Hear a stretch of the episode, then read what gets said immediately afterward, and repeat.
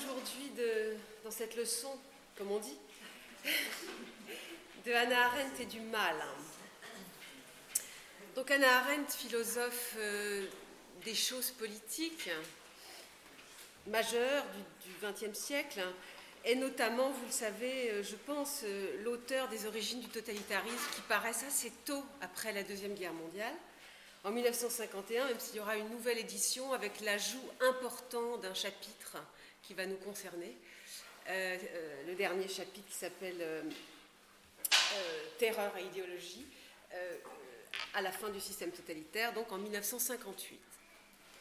Et puis, un moment très important sur la question du mal en politique a été constitué par sa rencontre, si j'ose dire, avec Adolf Eichmann à son procès qui s'est déroulé à Jérusalem en 1962. Je rappelle que Adolf Eichmann était un haut fonctionnaire du Troisième Reich, officier SS, nommé à la tête d'une administration chargée des affaires juives et de l'évacuation, comme on disait, et après la conférence de Wannsee de 1942, où c'est surtout Heydrich qui, était, euh, qui officiait, et donc sous les ordres de Heydrich et aussi bien sûr de Göring et de Himmler, euh, Eichmann a organisé l'identification des victimes, la déportation et l'organisation des camps euh, donc pour les juifs d'Europe, euh, avec cette distinction, vous connaissez, parfois cohabitation dans le même espace,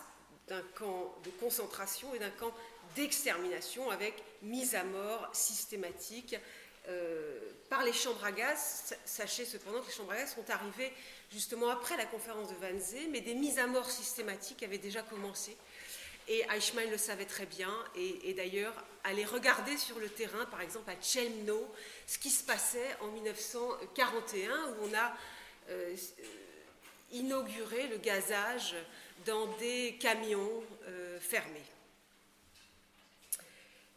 Il n'a pas figuré parmi les criminels de guerre, enfin les inculpés du procès de Nuremberg, les 24 inculpés, dont 12 vont être euh, exécutés parce qu'il avait fui et on le retrouvera en Argentine, c'est le Mossad qui met la main sur lui en 1961, l'ex-filtre dans des conditions très passionnantes et d'où le procès à Jérusalem qui n'est pas un tribunal international, il y a beaucoup de débats autour de ça, mais voilà.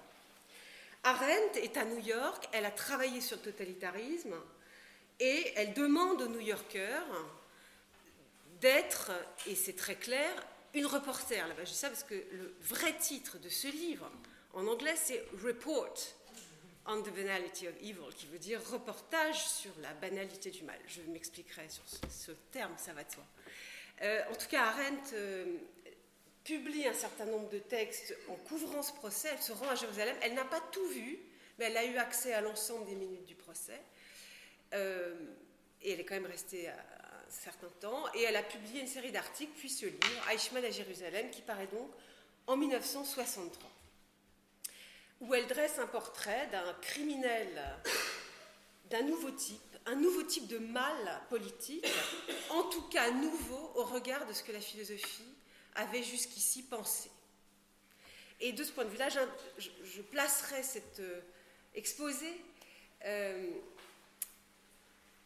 à l'aune d'un débat latent, me semble-t-il, important philosophiquement avec Emmanuel Kant, philosophe des Lumières, car finalement, le personnage d'Eichmann déjoue très profondément l'analyse qui était fondamentale que Kant avait faite du mal je dirais que Kant avait légué deux choses qui vont être balayées par la figure d'Eichmann. Et la deuxième sur un mode extrêmement pervers. La première chose, c'est que Kant avait légué l'idée du mal radical, notamment dans la religion, c'est là qu'il le développe, les religions dans les limites de la simple raison.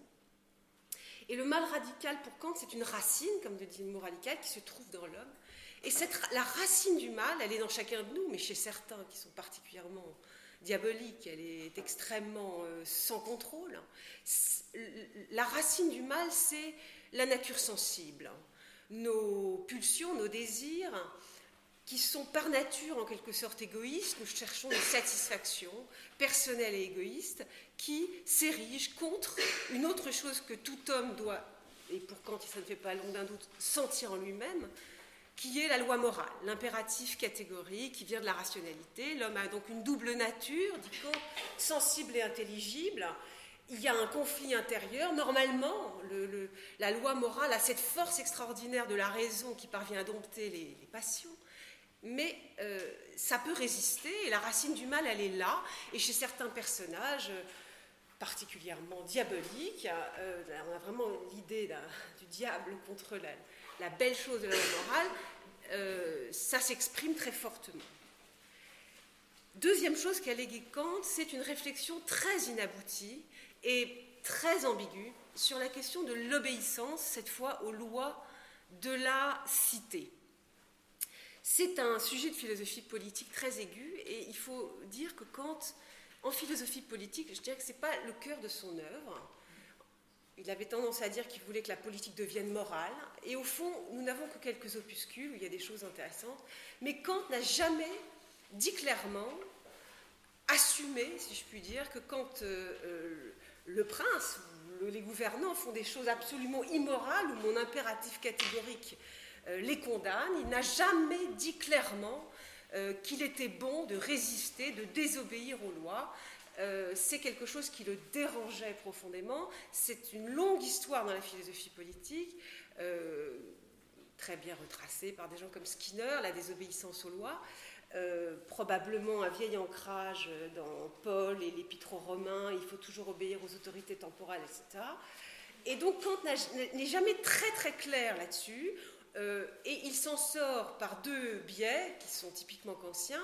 Le premier, c'est l'histoire, c'est-à-dire que, bon, qu'on désobéisse ou pas dans l'action, c'est l'histoire qui jugera après coup si on avait raison, et donc c'est la philosophie de l'histoire de Kant qui résout le dilemme de l'acteur. Euh, et on le voit par exemple quand il dira que la Révolution française, a posteriori, a été un événement fondamental. La révolution, c'est la désobéissance. Hein.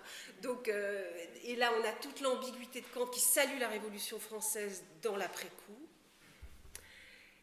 Et on le voit aussi dans son texte fondamental de 1784, Qu'est-ce que les Lumières? Où là, il dit que finalement, il n'est pas révolutionnaire, il est réformiste. Et ce qu'il faut fondamentalement dans une société, c'est espérer créer un espace à côté du monde des actions, où obéit, désobéit, etc., où on discute rationnellement, ensemble, où on exerce collectivement son jugement, ce qui devrait permettre, c'est l'idéal kantien, euh, de livrer au prince euh, quelque chose qui est de plus en plus rationnel, la bonne réforme, sans forcément avoir à passer par le moment révolutionnaire c'est-à-dire sans désobéissance en acte, mais avec plein de désobéissance, si je puis dire, en pensée. finalement, c'est une très très belle théorie de la liberté d'expression, mais fondée toujours, il faut le rappeler chez Kant, quand même sur l'idée qu'il ne faut pas désobéir en acte. Euh, il y a cette formule très célèbre, répétée deux fois dans le texte, raisonnez autant que vous voulez, mais obéissez. Évidemment, il ne faut pas non plus trop en faire dire à Kant sur le mode... Euh, quand on peut plus raisonner du tout, est-ce qu'il ne faudrait pas quand même désobéir? Je, pense qu'on pourrait aller tirer compte vers un début d'embryon de désobéissance. Mais je l'ai dit d'entrée de jeu, Kant est resté ambigu. Et au fond, le cas Eichmann, sur ce point aussi, va mettre Kant en problème, si je puis oser cette expression. Alors pourquoi? Parce que euh, Eichmann sur le terrain de la désobéissance, d'abord, eh bien, va citer Kant à son procès. Je ne sais pas si vous le saviez, en disant qu'on ne désobéit jamais aux lois de son pays. Arendt commente cette citation, d'abord en disant qu'elle est juste, puis en disant qu'elle trahit complètement l'esprit du kantisme, elle a raison. Pas de jugement, quoi. On applique les lois sans juger, sans penser, sans, ça c'est pas du kantisme, ça, mais elle dit, c'est une transformation du kantisme en morale du petit homme, je la cite, et elle dit quand même que c'est malheureux, mais il y a quelque chose de Kant qui reste dans cette instrumentalisation qui pourtant le trahit. Et on voit qu'Arendt règle quelque chose avec Kant, et qu'elle n'aime pas tout Kant.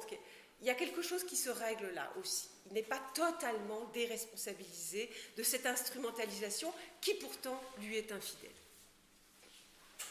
Deuxièmement, ah oui, sur la désobéissance, vous le savez, Arendt va aller très loin. Bon, elle cherche beaucoup plus du côté de Locke et du droit de résistance. Arendt ne pense pas du tout comme Kant, elle, rompt les ambiguïtés. Référez-vous là-dessus au texte de 1972, Un mensonge et, violence, qui s'appelle. Euh, du mensonge en politique, pardon, qui s'appelle. Euh, du mensonge à la violence, pardon, euh, le texte sur la désobéissance civile. On voit très bien que pour Arendt, euh, l'exercice du jugement kantien doit de temps en temps amener aussi à la désobéissance en acte. Elle n'a pas les ambiguïtés de Kant. Mais le deuxième point sur lequel Eichmann est un affront direct à, à toute position kantienne sur le mal, c'est qu'il n'a rien à voir avec le mal radical de Kant non seulement ce n'est pas sa nature sensible, ses pulsions égoïstes qui l'ont poussé à faire cela au nom d'une sorte de jouissance sensible et personnelle contre la loi morale, mais c'est même, et c'est un renversement extraordinaire, au nom d'un devoir. C'est-à-dire que, au nom d'un devoir qui a même dû, on le sait, on ne le sait pas toujours, qui a dû s'imposer en domptant la sensibilité d'Eichmann. Car Arendt prend Eichmann au sérieux, comme elle le dit, elle ne pense pas qu'il soit toujours en train de mentir. Et elle a lu tout un tas, il a écrit des rapports, etc., en disant que au départ, il éprouvait vis-à-vis du meurtre, pas quelqu'un, c'était pas un sadique qui jouissait du, meurtre, hein, c'est pas. C'est pas un personnage euh, un peu comme ce que Jonathan Little a fait après avec le sadisme. D'ailleurs, j'ai rien contre. Enfin, je veux dire, on est sur un autre modèle où, au contraire, on a l'impression que sur le plan sensible, Eichmann était volontiers dégoûté et mal à l'aise, mais il fallait le faire, organiser le meurtre de masse. Donc là, on a des témoignages, en particulier, il est allé à Chennai, il est à moitié tombé dans les pommes en 1941-42, quand il a fallu appliquer les méthodes à grande échelle. Euh, et donc, elle écrit ceci. Le camp était situé à Kulm, Chelno en polonais. C'est là que furent tués en 1944 300 000 juifs venus d'un peu partout en Europe et qu'on avait d'abord regroupés dans le ghetto de Lodz. À Chelno, l'extermination battait son plein, mais les méthodes n'étaient pas les mêmes. L'on gazait dans les fourgons mobiles et non dans des chambres. Eichmann vit les juifs rassemblés dans une grande pièce. On leur dit de se déshabiller. Arriva un camion qui s'arrêta à l'entrée de la salle. L'on fit monter les juifs nus, l'on ferma les portières et le camion démarra. Je ne peux pas dire combien de juifs montèrent dans le camion, dit-il, écrit-il dans les témoignages. Je regardais à peine, je ne pouvais pas, je ne pouvais pas, j'en avais assez, les hurlements, j'étais trop bouleversée, et ainsi de suite. C'est ce que j'ai rapporté plus tard à Müller, qui n'a pas tiré grand profit de mon rapport, etc., etc. Et plus tard encore, le camion se dirigeait vers une fosse béante, on jetait les corps, j'ai vu quelqu'un habillé en civil leur arracher les dents, alors je suis partie, j'ai sauté dans ma voiture, je n'ai plus ouvert la bouche, etc. J'étais achevée, j'en avais eu assez. Et ce rapport lui fera d'ailleurs un peu de mal à un moment donné au sein du. c'est compliqué, hein c'est-à-dire qu'on se dit, il va l'organiser à grande échelle, comme vous le savez. Mais c'est intéressant. Et donc, elle a cette formule euh, que tous les spécialistes du sujet reprennent. Eichmann a dû devenir c'est-à-dire procéder à un domptage de tous ses instincts premiers et s'imposer, tel un impératif catégorique perverti, le devoir de tuer et de tuer à très grande échelle, de manière systématique. Ce qui veut dire que le mal décrit là par Arendt exige une acception du devoir absolu, prompte à faire taire toute crise de conscience. Car c'est un mot qu'elle emploie très souvent à son propos. Il le disait, j'avais de temps des crises de conscience. Et puis surtout, il fallait que le devoir de tuer l'emporte. Et l'abolition, évidemment, de tout jugement. Puisque je dois tuer, je tue. Je fais tuer, etc cette espèce de moment. Et c'est ce processus que Arendt appelle la thoughtlessness, l'absence de pensée, le fait que le devoir doit s'imposer dans une radicalité qui m'interdit de le penser et qui fait que je m'habitue à ne plus le penser. Et ce qui se substitue à la pensée, ça c'est très arendtien par ailleurs, c'est le raisonnement. Le devoir fonctionne dès lors comme la prémisse d'un raisonnement. En outre, le besoin d'avoir toujours une prémisse est typique de l'absence de pensée, pour pouvoir rattacher causalement ce qu'on fait à une règle, et ça se traduit par une obsession des règles, des ordres et des lois dans le nazisme, dont Eichmann est un très bon exemple. Ainsi, quand il n'y a pas d'ordre, Eichmann est très embêté, mais comme le fondement de la légalité nazie était la parole du Führer, il faut toujours remonter à la parole du Führer et voir si on ne pourrait pas trouver l'ordre, qui pourtant n'est pas explicite dans le moment où je l'applique. Donc en fait, il y a création de la norme, une norme au sens d'une prémisse d'un raisonnement, à chaque geste pour justifier, mais justifier au sens d'un raisonnement causal. Et donc, s'il n'y a pas d'ordre, on le crée. On le voit par exemple à la fin du livre, un moment du livre, à propos des marches forcées, à la fin, quand on libère les camps, une partie des nazis disent bon ben maintenant on libère les juifs et puis faudrait bien les traiter là parce que les alliés vont arriver euh, essayer de les retaper quoi les derniers qui restent. Enfin il y a une espèce d'idée qu'on va commencer. C'est épouvantable. Ne serait-ce même que ce raisonnement là d'ailleurs la manière de. Et Eichmann est très troublé. Eichmann dit ah non ah ben non on continue Hein. et il n'y a pas d'ordre, il est même contre les ordres. C'est un des rares moments où il va s'ériger contre ses supérieurs, mais au nom d'un ordre encore supérieur. Arendt raconte bien comment il a organisé les matchs forcés dans les conditions épouvantables que vous connaissez, en disant on va les déplacer, mais on va pas les, on va continuer à les traiter comme ils doivent être traités en vertu de la parole du Führer. Conséquence de cette analyse. Premier point, le mal qu'incarne Eichmann n'a rien à voir avec le moi sensuel et égoïste de Kant. Le seul point qui pourrait être une objection, Arendt le fait d'ailleurs, le, mentionne, c'est son carriérisme. Il est vrai que le petit Eichmann a été très flatté dans son ego personnel, notamment à la conférence de Weimar, il y a plein de scènes. Mais pour Arendt, il est évident qu'on ne peut pas comprendre par le prisme du carriérisme l'épouvante, quoi. Enfin, c'est pas possible. Une... Ça arrive à certains moments, il est flatté socialement, mais ça n'est pas assez puissant pour comprendre ce qui s'est passé. Mais du coup, ça n'a rien non plus à voir avec une sorte de nature sensible malade, par exemple.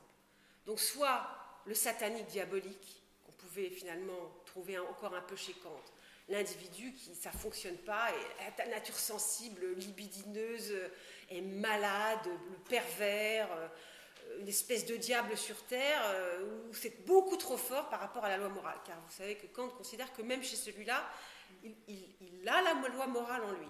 Pour Kant, il n'y a pas un être humain qui, qui ne l'éprouve pas. La question est celle de la force de la, de, la faire triompher, pour la faire triompher. Donc c'est pas du diabolique. Et c'est pas de la maladie non plus.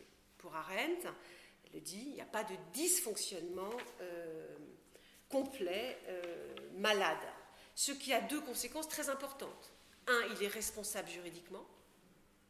Deux, c'est plus compliqué, il est compréhensible. Eh oui, c'est humain trop humain.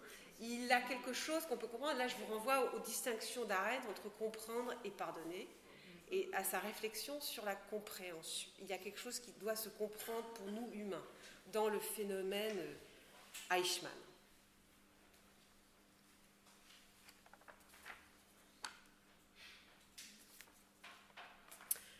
Deuxième euh, conséquence importante, il est donc possible, il est donc possible à un être humain de devenir cela.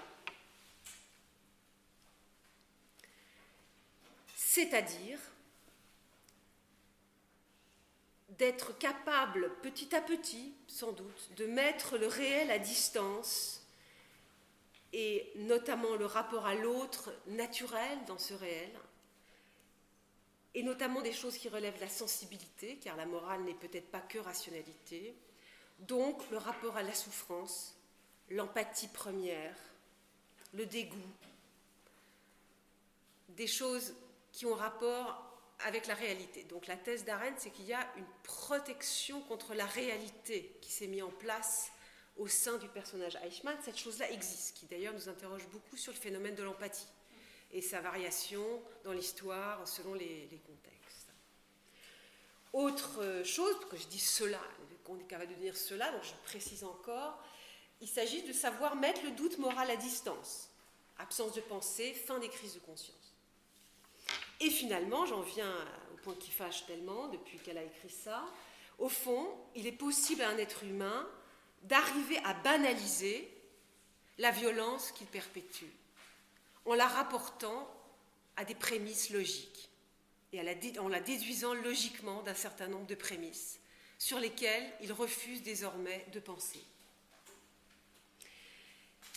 Je pense que la notion de banalité du mal, si mal comprise, renvoie ainsi à deux choses. La banalité du personnage, ça a à voir avec cette normalité que j'évoquais, et la banalisation de son propre rapport au monde, y compris violent, dans le personnage d'Eichmann.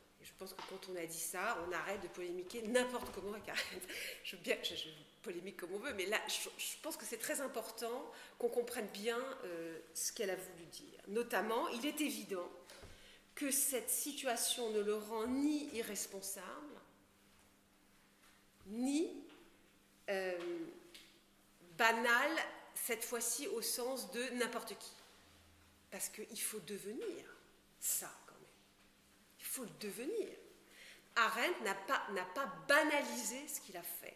Elle a dit que ça pouvait advenir, ça pouvait prendre ce tour banal dans le rapport au monde et à partir d'un individu, banal. Donc là, je renvoie au post-scriptum. J'ai parlé de la banalité du mal. Je n'ai parlé de la banalité du mal qu'au niveau des faits, en mettant en évidence un phénomène qui frappait lors du procès. Eichmann n'était ni un Iago ni un Macbeth, et il ne lui serait jamais venu à l'esprit, comme à Richard III, de faire le mal par principe. Ça, c'est pour le mal radical de Kant diabolique. Mis à part l'extraordinaire intérêt qu'il manifestait pour son avancement, Eichmann n'avait aucun mobile. Et le seul carriérisme n'est pas un crime. Il n'aurait certainement pas assassiné son supérieur pour prendre son poste. Simplement, il ne, elle souligne, simplement, il ne s'est jamais rendu compte de ce qu'il faisait. Vous voyez cette histoire de la banalisation de ce qu'il fait à ses propres yeux pour le dire de manière familière. Phrase vous pouvez imaginer qu'elle a suscité un tollé. Et plus loin, elle dit Eichmann n'était pas stupide, c'est la pure absence de pensée, ce qui n'est pas du tout la même chose, qui lui a permis de devenir un des plus grands criminels de son époque. Cela est banal et même comique. Avec la meilleure volonté du monde, on ne parvient pas à découvrir en Eichmann la moindre profondeur diabolique ou démoniaque.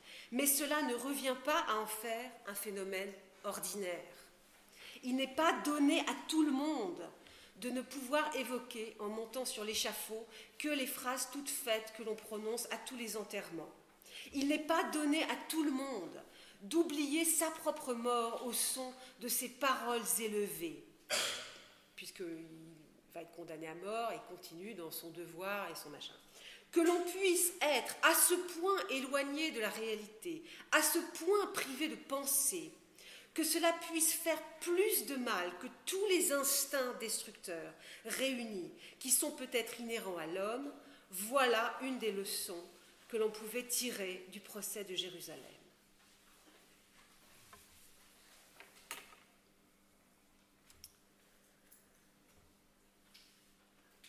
Donc il faut prendre Eichmann au sérieux, n'en déplaise à ceux qui cherchaient un diable, et notamment son fameux, fameux goût des clichés, des normes, des formules administratives qui a tellement exaspéré à Jérusalem, mais qui pour Arendt était le cœur de l'affaire en réalité.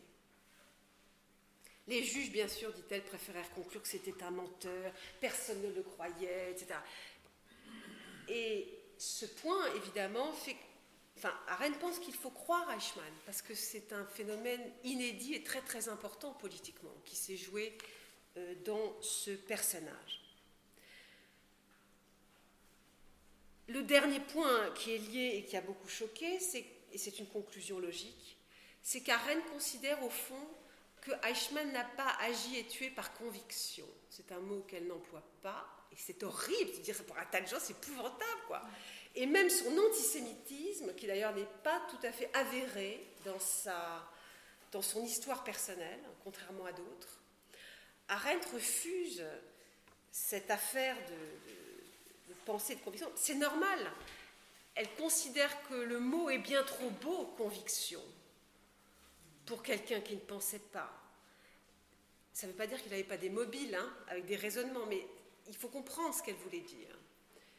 Et donc, elle pense qu'on est dans un cas typique d'idéologie, et je vous rappelle que justement, dans, le système totalitaire, le dernier volume des origines totalitaristes, elle dit que le système totalitaire se caractérise par sa nature, la terreur, et son principe, l'idéologie, et l'idéologie vise précisément, dit-elle,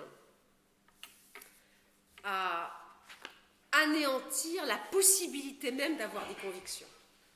Donc elle est logique avec elle-même, mais tout le monde n'a pas tout lu d'Arendt et c'est très compliqué de recevoir les propos d'Arendt quand on ne voit pas ce qu'elle veut dire sur l'idéologie. En effet, il est important de revenir au, dernier chapitre du système totalitaire qu'elle a donc ajouté en 58 pour comprendre la profondeur de, la réflexion d'Arendt sur Eichmann. Elle explique très bien euh, que l'idéologie, c'est ce qui permet dans le système totalitaire, euh, dans, tout système, vous êtes dans, un système qui n'est pas totalitaire, même autoritaire, il y a toujours des sources de la légalité, des grandes normes, mais elles se traduisent toujours pour les individus par une interprétation et donc par des normes pour les individus du bien et du mal, qui exigent un peu de pensée. Le totalitarisme a pour caractéristique majeure d'anéantir ce chaînon. Et donc les lois, qui sont en général des lois de la nature pour le nazisme ou des lois de l'histoire pour le stalinisme, sont considérées comme déjà imprimées dans la nature, sans besoin de l'action des humains, sans besoin d'un comportement, et donc elle reprend la distinction entre, de Montesquieu entre nature et principe de régime. Et elle dit la nature, c'est la terreur qui permet d'appliquer la légalité tout de suite, immédiatement dans le réel. Et sans les individus pour faire des interprétations et faire les chaînons intermédiaires, ça c'est le principe et ça s'appelle l'idéologie. Et donc l'idéologie, c'est la logique d'une idée, c'est ce qui permet d'aider la terreur, si je puis dire, à accomplir la loi de l'histoire ou de la nature, écrit-elle, sans la traduire en termes de bien et de mal pour la conduite individuelle. Donc sans aider à forger de convictions. Il s'agit de plier les individus, je cite toujours, à la tyrannie de la logique. Vous ne pouvez pas poser A sans poser B et C, et ainsi de suite, jusqu'à la fin de l'alphabet du meurtre, écrit-elle. Et dans sa conférence de 1954, qui préparait en fait ce dernier chapitre de 58, cette conférence qui s'appelle La nature du totalitarisme, qui est reproduite chez Payot, euh, Arendt confirme cette définition d'idéologie comme logique d'une idée qui ne consiste pas à penser l'idée de départ, mais à la transformer en instrument, en prémisse d'un raisonnement, permettant une sorte de puissance du raisonnement. Et elle écrit ceci comme exemple, si l'on prend au sérieux l'affirmation que les juifs, loin d'être simplement les ennemis des autres peuples, sont véritablement de la vermine, ainsi créés par nature et partant prédestinés à subir le même sort que les poux et les punaises, on a forgé un parfait alibi pour les exterminer. Vous voyez la logique du raisonnement. Et donc, elle considère que l'idéologie est plutôt un principe de non-action qu'un principe d'action, de même qu'elle est un principe de non-pensée et pas un principe inculquant des convictions. Donc ça, il faut comprendre là euh, ce qu'elle veut dire. Alors maintenant, il y a ce débat qui, sur lequel je terminerai, qui est euh, comment on devient Eichmann et comment on peut ne pas devenir Eichmann? Question de l'avant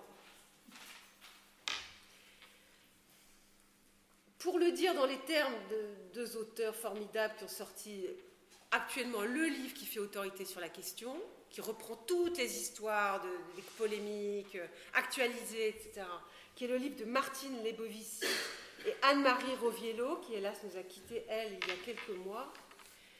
Ce livre s'appelle Le pervertissement totalitaire et il a paru l'année dernière chez Kimé. je vous y renvoie euh, vivement. Le chapitre 4 s'intitule Les conditions de possibilité d'une conscience qui fonctionne à l'envers. C'est exactement ça. Alors évidemment, il y a le régime. Je viens de le dire. Encore une fois, chez Arendt, ce point ne fait pas l'ombre d'un doute, ça n'enlève rien à la responsabilité euh, d'Eichmann. Il est d'ailleurs très intéressant de savoir, on ne le sait pas assez quand on en parle, je trouve, c'est que Eichmann lui-même a cassé pendant son procès la stratégie de sa défense qui voulait le faire passer pour un rouage. Parce que justement, il disait, mais non, j'ai pris des initiatives, quand il n'y avait pas d'ordre, j'ai cherché l'ordre. Ce qui veut dire que ce caractère d'obéissance, un terme a été aussi employé même par lui, qui était, il fallait avoir une obéissance de cadavre. C'est effrayant, hein, cette expression. Cadaver, cadaver, comment ils disent? Excusez-moi, mon allemand est faillible.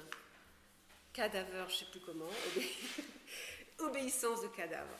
Mais euh, ça exige un engagement hein, de devenir un obéissant de cadavre. Hein. Donc Eichmann euh, est quand même responsable. En fait, euh, c'est aussi, et ça c'est la thèse de Martine Lebovici qui continue de travailler sur ce sujet et qui s'inscrit là aussi dans le sillage de l'effort, le fond du problème totalitaire, c'est le rapport à la loi qui a été perverti, d'où ce titre. C'est en fait une expression de Claude Lefort, le pervertissement de la loi. Qu'il doit explicitement à Rennes, c'est très clair, notamment dans La complication, le dernier livre de Lefort, où il rend cet hommage et dit ça, cette idée que la loi a été pervertie, ou tuer est devenu le devoir, etc. Alors, ce qu'on sait, c'est que euh, ce phénomène, les sociologues le rencontrent, les historiens, dans d'autres cas que euh, la Shoah. Euh, d'abord, on l'a rencontré dans la Wehrmacht, qui, donc c'est pas, c'est un peu le début de la Shoah par balle, indépendamment des camps et de l'organisation des camps de la mort. Il y a eu des travaux, vous le savez, sur le comportement de la Wehrmacht quand elle, elle a, dans sa poussée vers l'Est et les exécutions, ce qu'on appelle les tueurs de terrain par opposition aux tueurs de bureau, puisque Eichmann est un tueur de bureau.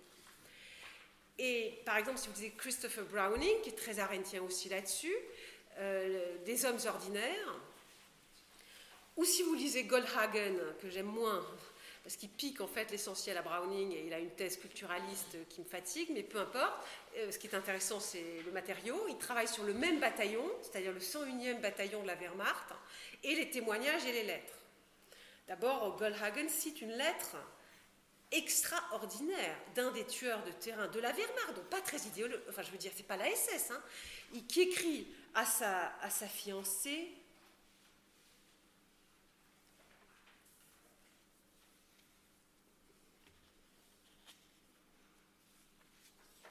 Excusez-moi, je l'ai mis quelque part. Qui écrit à, sa fiancée Cher H, n'en perds pas le sommeil, cela doit être fait.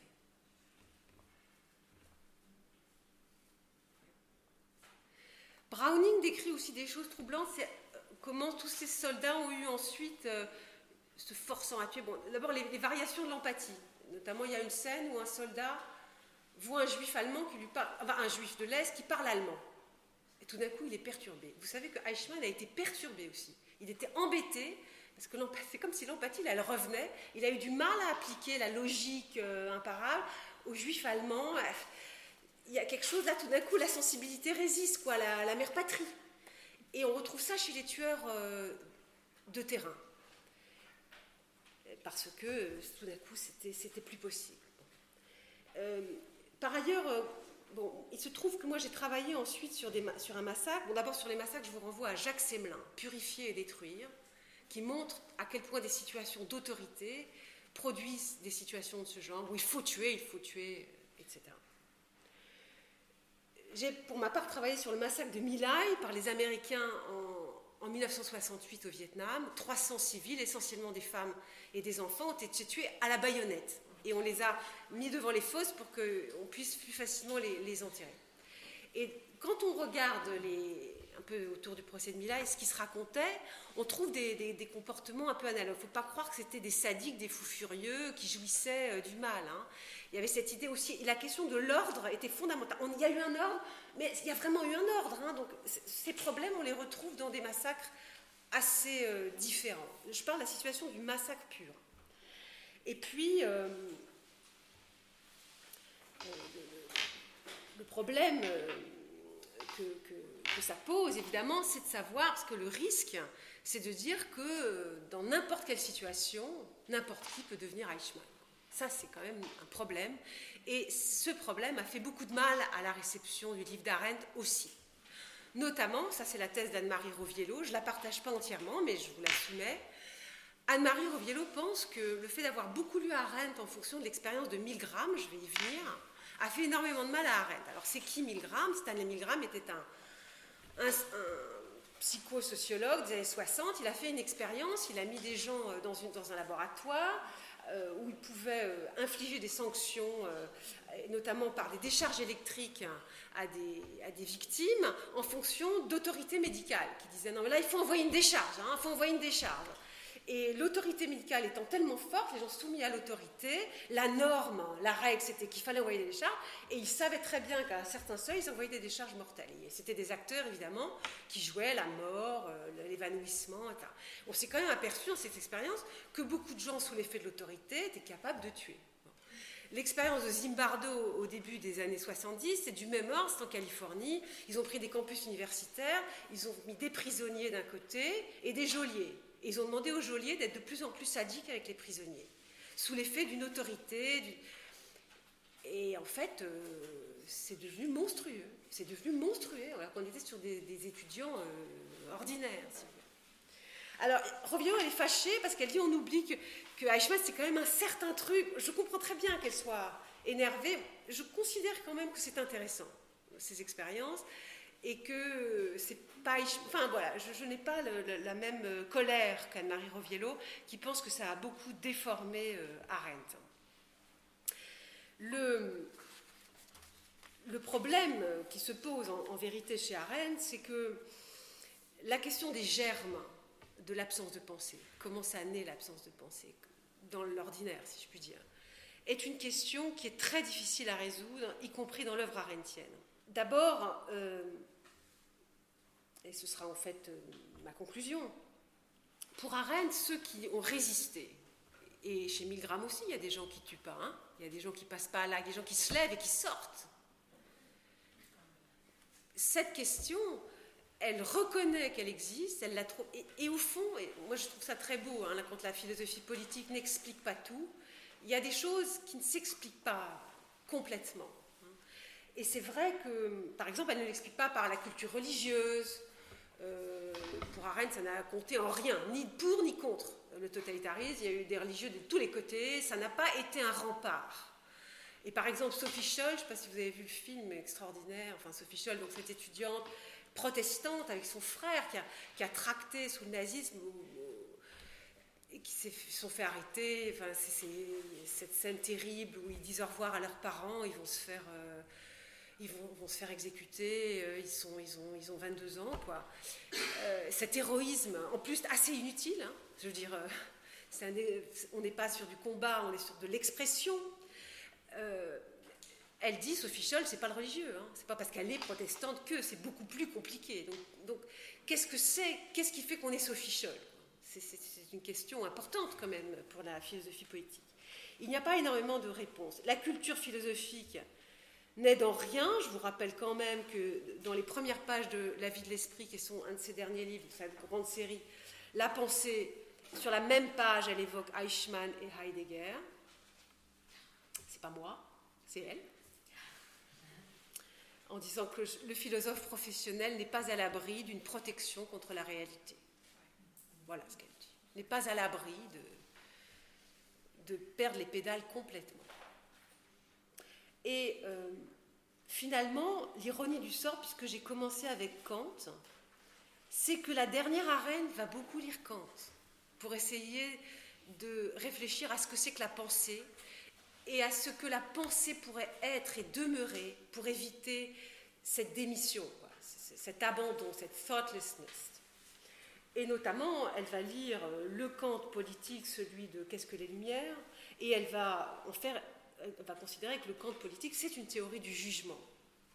Eichmann, en quelque sorte, a défié Kant, mais il y a dans les marges du kantisme pas dans la critique de la raison pratique, mais dans les opuscules, dans cette théorie du jugement, dans le jugement esthétique aussi, qui est le paradigme pour Arendt du jugement politique, il y a des choses très très importantes qui sont les vrais et uniques garde-fous, hélas euh, aussi fragiles, hein, c'est pas parce qu'on est garde-fou qu'on est campé dessus, mais ce sont les garde-fous de la pensée. La pensée est chose difficile, la pensée accueille le pluriel en elle. Il y a au moins deux personnes en vous quand vous pensez, et si vous êtes un grand penseur du politique ou de l'esthétique, il y a mille personnes en vous qui pensent tandis que vous essayez de, penser. Il y a mille points de vue sur le tableau, vous essayez de juger et vous essayez de travailler dans cette pluralité. Au fond, il y a cette façon de situer la pensée dans la pluralité chez Arendt. Et c'est ça qui est passionnant, c'est qu'en fait, elle va chercher un autre Kant, celui de la critique de la faculté de juger notamment, cette idée du plaisir désintéressé qui fait que on est ouvert à tout. Uninteressiert Wohlgefallen, désir désintéressé, paragraphe 6 de, de la critique de la faculté de juger, ou bien évidemment l'idée de la mentalité élargie, eine erweiterte Denkungsart, que, euh, que Kant développe dans le paragraphe 40 de la critique de la faculté de juger. Peut-être que c'est cela et cela uniquement qui pourrait dépasser Eichmann, mais il est clair que dans dépasser, je ne mets pas la Aufhebung euh, euh, hegelienne, je dis dépasser au sens de créer une brèche, euh, ne pas céder dans des situations épouvantables, enfin, quelque chose qui pourrait nous rappeler que, penser est difficile, mais qu'on n'a pas d'autre choix sauf à devenir progressivement un personnage de ce genre. En ce qui me concerne, je n'ai pas de mal à faire de lien avec la vie ordinaire. Je sais que par exemple Anne-Marie Roviello et enfin, d'autres sont plus prudents là-dessus. Moi, je pense que Eichmann et l'analyse d'Aren nous font penser à tous les jours. Voilà. et je n'ai pas de difficulté avec cette idée. Je vais poser la question des juifs sommes dans commando, comme on voit dans le film Le Fils de Saul,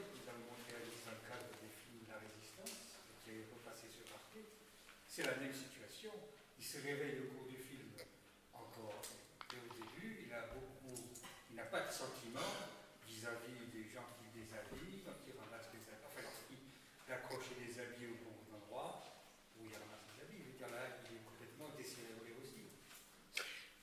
Je, Rennes, à ma connaissance, n'a pas parlé des undercommandos, mais je dirais en effet que de toute façon, même dans l'autre polémique du livre, qui est ce qu'ont fait les Judenret, c'est-à-dire les conseils juifs, où elle dit qu'au fond, à un moment, ils étaient dans la légalité nazie, ils ont, ils ont livré les juifs en pensant les sauver, ils obéissaient aux ordres, à la loi, etc. Ça lui a valu tellement d'inimitié, c'est pas d'inimitié, des menaces de mort dans la communauté juive en fait, le fond de cette thèse, et là aussi euh, Martine Lebovicienne, Marie Roviello le disent très bien, c'est qu'elles sont des, ce sont aussi des victimes.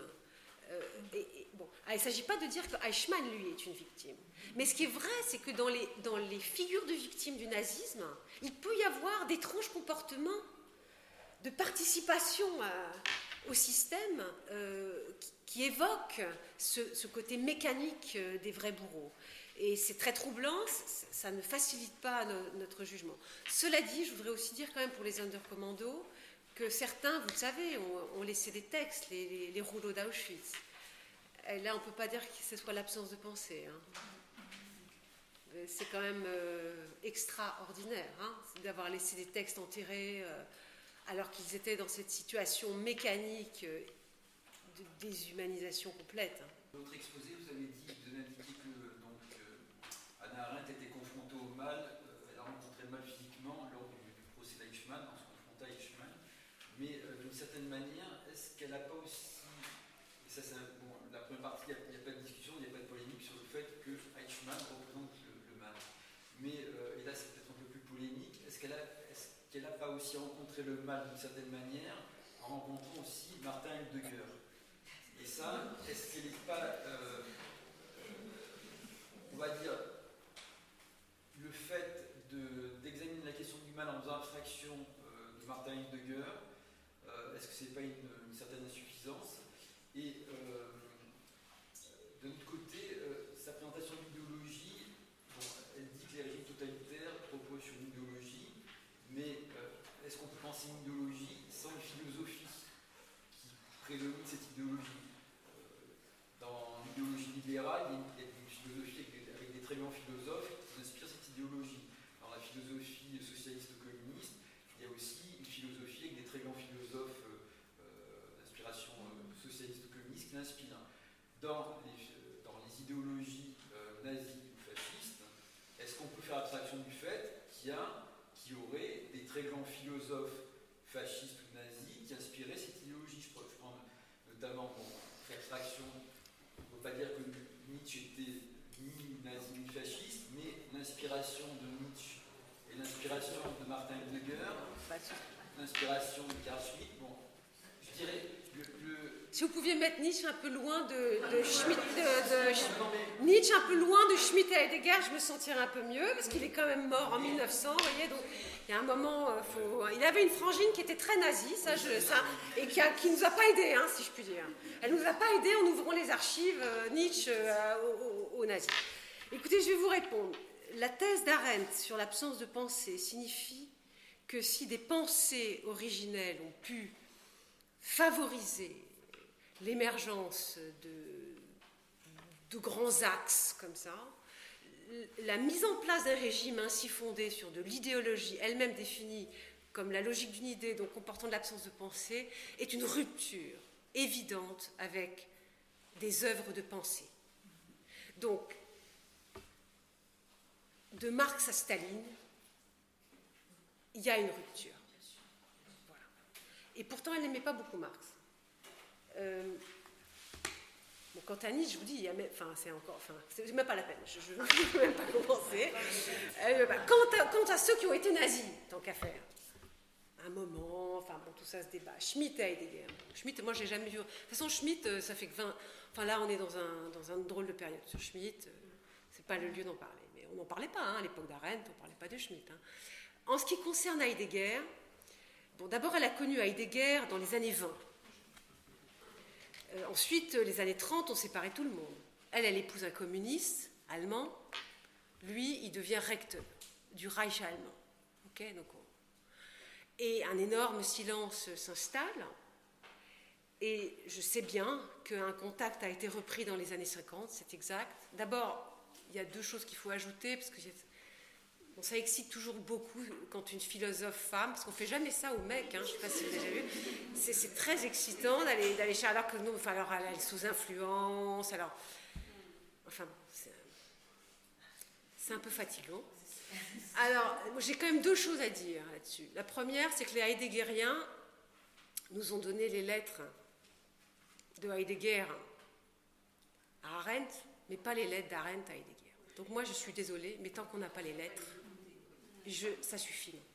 Ils ne nous ont pas donné les lettres. Qui nous donnent les lettres hein Alors, mais même, quand Trauni dit, euh, à la fin, même Trauni, bon, il dit dans son livre, à la fin, quand même, euh, elle lui a fait prendre conscience qu'il s'était passé quelque chose de grave. Ah bon? Ah bon? Qu'est-ce qu'elle lui a dit? Peut-être qu'elle l'insultait, hein Je veux dire, nous n'avons pas tout le dossier. Ça, il faut que vous le sachiez, nous n'avons pas tout le dossier.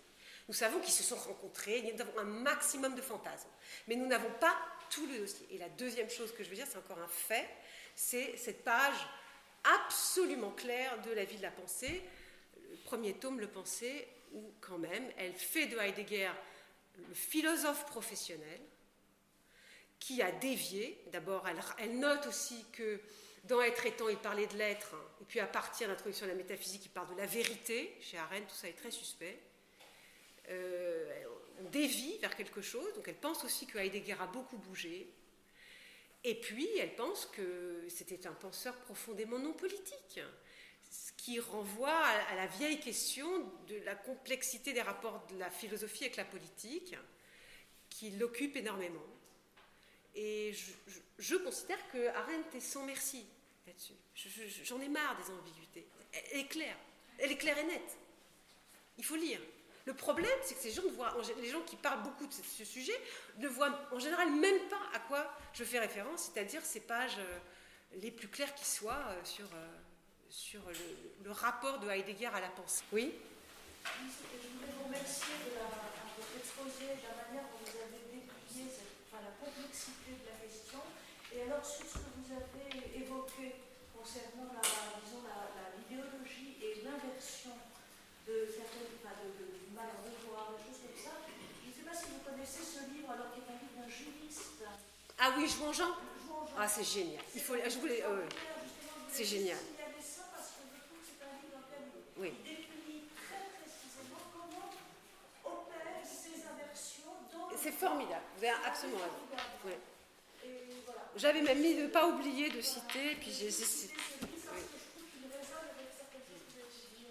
Donc c'est un livre qui est apparu dans la collection Léviathan au PUF. J'ai oublié le titre exact. S'appelle Olivier Jouangean. C'est un juriste. Voilà. Sur la légalité nazie.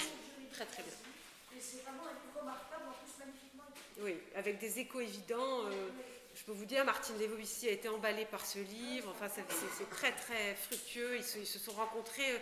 Jean-Jean a vraiment décortiqué euh, la production de normes, de normes juridiques, la production incessante de normes juridiques euh, par le régime nazi, ce qui conforte aussi les analyses de Lefort, justement, pervertissement de la loi. C'est-à-dire que autant les régimes autoritaires ils ont la loi, mais ils essayent de justifier souvent l'état d'exception, et on a encore un peu ça chez Schmitt, le, côté euh, la loi est là, mais il y a d'autres normes que la loi, il y a l'état d'exception, il y a des moments sans loi. Même la terreur, pour euh, le fort, vous le savez, n'est en cela pas euh, de la même nature que le totalitarisme, contrairement là aussi à tout ce qu'on a raconté depuis Furet, enfin dans la complication, il règle beaucoup de comptes en disant la terreur, c'est une chose, le totalitarisme en est une autre, et vous ne pouvez pas créer comme ça des lignes aussi simples. Le totalitarisme, sa spécificité, c'est qu'il a un besoin incessant de loi et de règles et de normes, et qu'il l'a perverti complètement. C'est pour ça qu'il y a une constitution démocratique euh, stupéfiante euh, dans l'Union soviétique, dès l'époque totalitaire. Et au fond, euh, je dirais que le livre de Jouan-Jean vient illustrer exactement ces thèses d'Arendt et de Lefort. Un rapport très perturbé à la loi.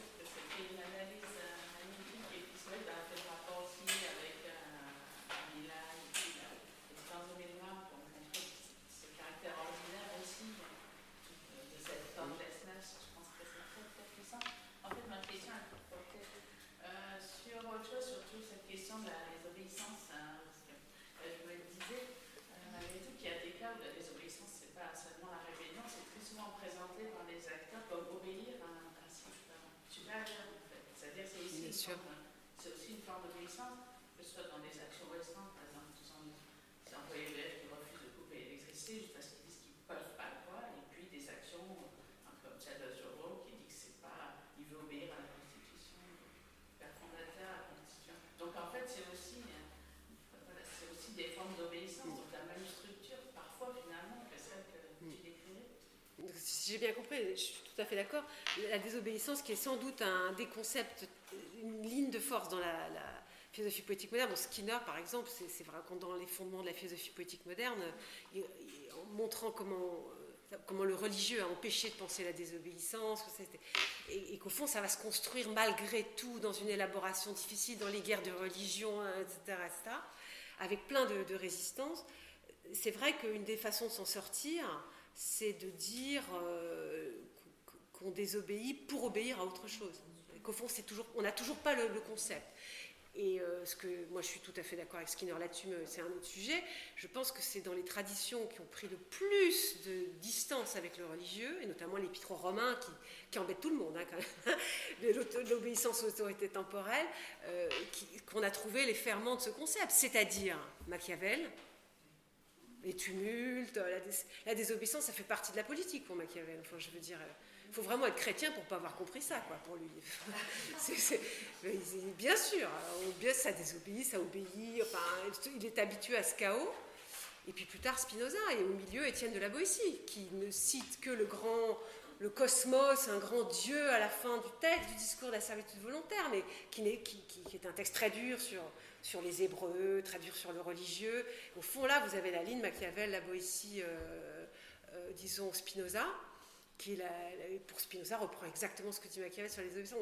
moi, mon, idée, c'est que ça, met du temps avant d'avoir un concept qui, en effet, ne soit pas que ce que tu viens de dire, c'est-à-dire j'obéis pas à mon roi, mais j'obéis au pape. J'obéis pas à mon roi, mais j'obéis à ce fonctionnement de la pensée. Oui. Est-ce que si vous m'autorisez à faire une transposition contemporaine euh, de votre discours Non, mais moi j'autorise tout parce que j'aime pas tellement l'autorité deux jours, il existe une controverse euh, relative à la frontière franco-italienne euh, et au traitement des migrants, etc. Et donc avec toutes les précautions d'usage, évidemment, sur la transposition de, votre analyse, pensez-vous qu'on puisse considérer que les fonctionnaires qui travaillent là font, quand vous voulez, le mal En tout cas, est-ce qu'on peut considérer qu'on est à cet endroit face à ce peuple inutile, à cette population inutile que l'on retrouve à un moment donné, cité par Arendt, avec évidemment toutes les précautions d'usage et de cas historiques et répondrais, c'est qu'après la, Deuxième Guerre mondiale, le droit lui-même a évolué à peu près partout dans la démocratie. On a, ça a fait écho à ce que dit Sandra. C'est-à-dire qu'on a commencé à envisager que des fonctionnaires puissent désobéir. Mais c'est pareil aussi sur le, devoir de réserve. Les choses ont bougé un peu. Euh, et euh, je parle de la parole. Mais en geste aussi, on considère que justement, euh, au fond, on a le droit de réfléchir aux ordres qu'on reçoit dans certaines situations. En général, là je pense que c'est ça que voulait dire Sandra aussi, on ne peut pas tout inscrire dans le droit. C'est-à-dire que le moment où on inscrit la désobéissance dans le droit, il y a quelque chose qui ne va pas. Hein. C'est-à-dire que. Donc malheureusement, beaucoup de gens qui défendent la désobéissance civile ou, la, ou la désobéissance des fonctionnaires, souhaiterait la fonder constitutionnellement ou en droit. Moi, je trouve ça sympathique comme objectif, mais je trouve ça absurde. Je, j'ai jamais. Euh, enfin, ça m'intéresse pas ce combat, je le trouve. Euh, et puis, je trouve qu'il y a un juridisme qui, à un moment donné, n'accepte pas que, qu'une part fondamentale de la politique se joue hors droit. Et donc, euh, ce que je vous dirais, c'est que. On le voit sur d'autres sujets qui m'intéressent, par exemple les whistleblowers, les lanceurs d'alerte, etc. C'est est-ce qu'on peut fonder leur action en droit, etc. Alors, il y a des moments illégaux dans nos vies, hein, dans nos vies politiques. Il y a des moments illégaux. Et c'est une des choses qui est très difficile à notre époque de, dire et de penser. Donc, tout ce que je peux vous dire, moi je ne connais pas tout le détail, je sais bien, euh, en gros, tout ce qui s'y passe, mais je crois qu'au bout du bout, on est tous renvoyés à nos responsabilités et les fonctionnaires pourraient faire beaucoup de choses comme font euh, des lanceurs d'alerte euh, partout, avec des risques qui sont très importants, peut-être moins qu'à d'autres périodes, peut-être moins aussi grâce à ces quelques protections juridiques qu'on a introduites. Il y a un moment qui s'appelle euh, le risque, le risque politique. Et je ne crois pas qu'on puisse neutraliser ces questions. Et la part d'impensable que Arendt aussi voyait bien dans. Qu'est-ce qui fait qu'on devient injuste Le juste, vous savez, le concept du juste. Qu'est-ce qui fait qu'on. C'est une question, bon, la question du courage en situation totalitaire. Il y a plein d'ouvrages qu'il faut lire euh, là-dessus, des romans. Qui... C'est extrêmement euh, perturbant, d'autant qu'on a parfois tendance à dire tiens, euh, quand on voit une lâcheté ordinaire, je sais pas, à la fac, dans vos métiers. On en a plein, hein, il y a plein d'exemples. On se dit, à celui-là, en régime totalitaire, je me demande comment il se comportait. Mais c'est une pensée absolument débile, hein, en vérité. C'est-à-dire qu'il faut. On l'a, mais elle est. En fait, nous n'en savons strictement rien. Et nous ne savons pas si ce sont les individus les plus irréprochables, courageux, euh, etc., dans le quotidien d'aujourd'hui, qui seraient ceux qui, en moment grave, et inversement, vous avez des, vrais salopards du quotidien qui pourraient, dans une situation extraordinaire, se comporter magnifiquement. il, faut accepter aussi cette euh, énigme-là, je, crois. Merci.